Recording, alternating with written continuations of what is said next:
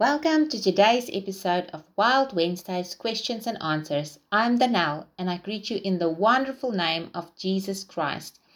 Today we are going to take a look at what the Bible has to say about couples living together and having sexual intercourse before marriage. In the Bible, sexual sins are clearly condemned. For example, adultery, which is consensual sex between a married person and someone other than his or her own spouse. And then fornication, which is sexual immorality in general, are specified.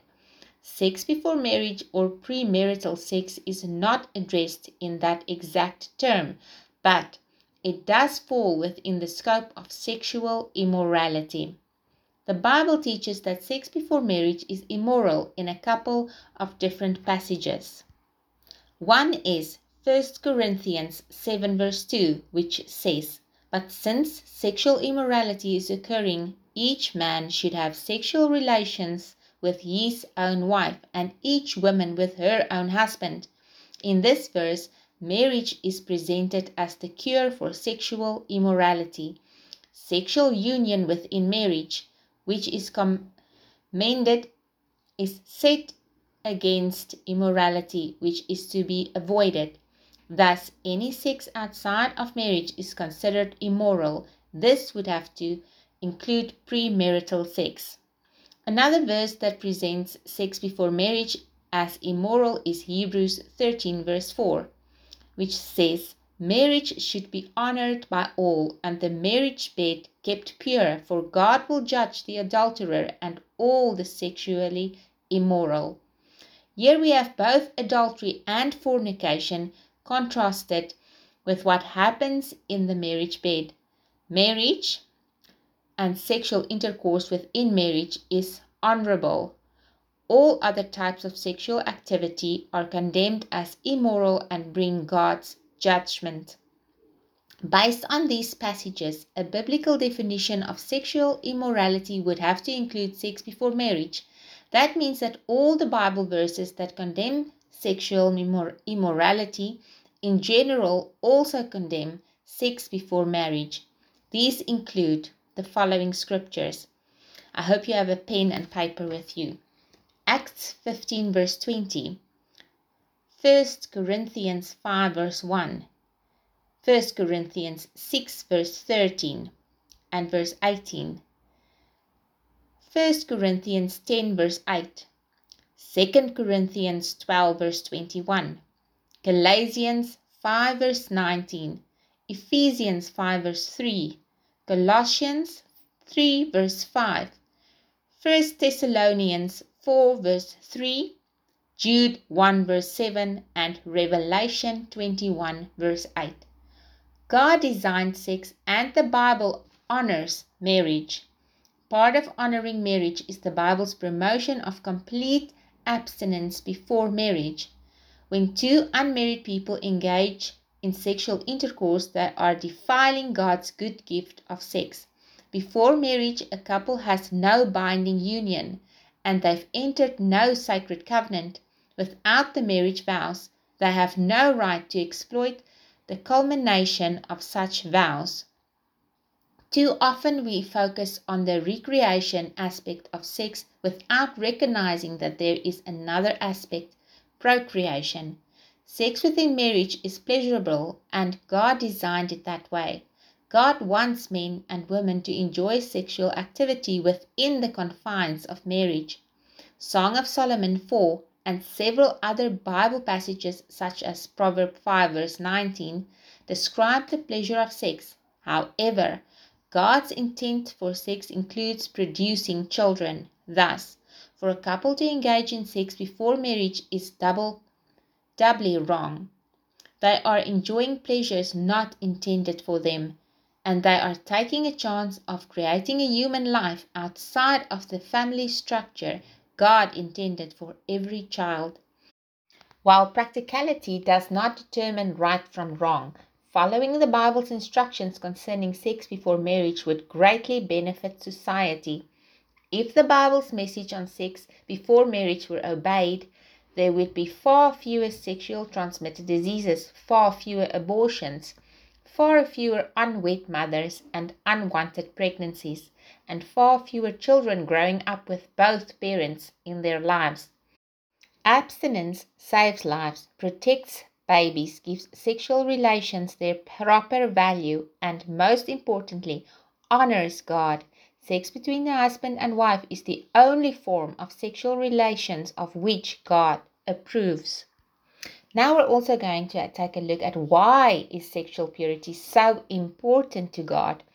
God gave man and woman the joy and pleasure of sexual relations within the bounds of marriage, and the Bible is clear about the importance of maintaining sexual purity within the boundaries of that union between man and wife. Ephesians 5, verse 31. Humans are well aware of the pleasing effect of this gift from God, but have expanded it well beyond marriage and into virtually any circumstance.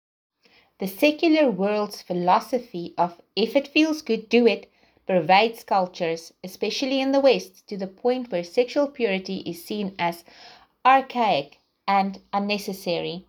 Yet look at what God says about sexual purity. You should be sanctified, that you should avoid sexual immorality, that each of you should learn to control his own body in a way that is holy and honorable, not in passionate lust like the heathen who do not know God. For God did not call us to be impure, but to live a holy life. 1 Thessalonians 4, verse 3 to 7. This passage outlines God's reason for calling for sexual purity in the lives of His children. First, we are sanctified, and for that reason, we are to avoid sexual immorality. The Greek word translated sanctified means literally purified, made holy, consecrated unto God. As Christians, we are to live a purified life. We have been made holy by the exchange of our sins for the righteousness of Christ on the cross and have been made completely new creations in Christ. 2 Corinthians 5 verse 70 to 21, 17 rather, to 21.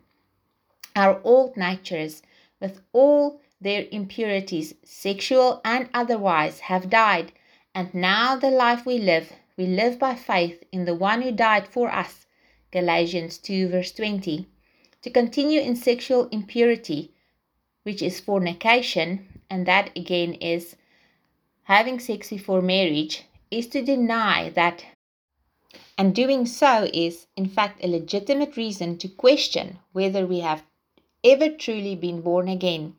Sanctification, the process by which we become more and more Christ like, is as essential evidence of the reality of our salvation. We also see in 1 Thessalonians 4, verse 3 to 5, the necessity of controlling our bodies. When we give into sexual immorality, we give evidence that the Holy Spirit is not filling us because we do not possess one of the fruits of the Spirit, self control. All believers display the fruit of the Spirit, Galatians 5, verse 22 to 23, to a greater or lesser degree, depending on whether or not we are allowing the Spirit to have control. Uncontrolled passionate lust is a work of the flesh.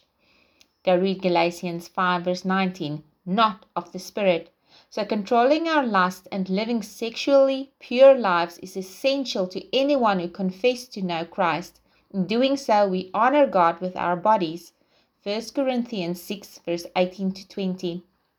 We know God's rules and discipline reflect His love for us. Following what He says can only help us during our time on earth. By maintaining sexual purity before marriage, we avoid emotional entanglements that may negatively affect future relationships and marriages. Further, by keeping the marriage bed pure, Hebrews 13, verse 4. We can experience unreserved love for our mates, which is surpassed only by God's enormous love for us. I hope you can clearly see how important it is to keep yourself pure before you are married and committed to another um, human being, because that is what God expects of us, because He is a holy God. Until we speak again next time, goodbye, and shalom.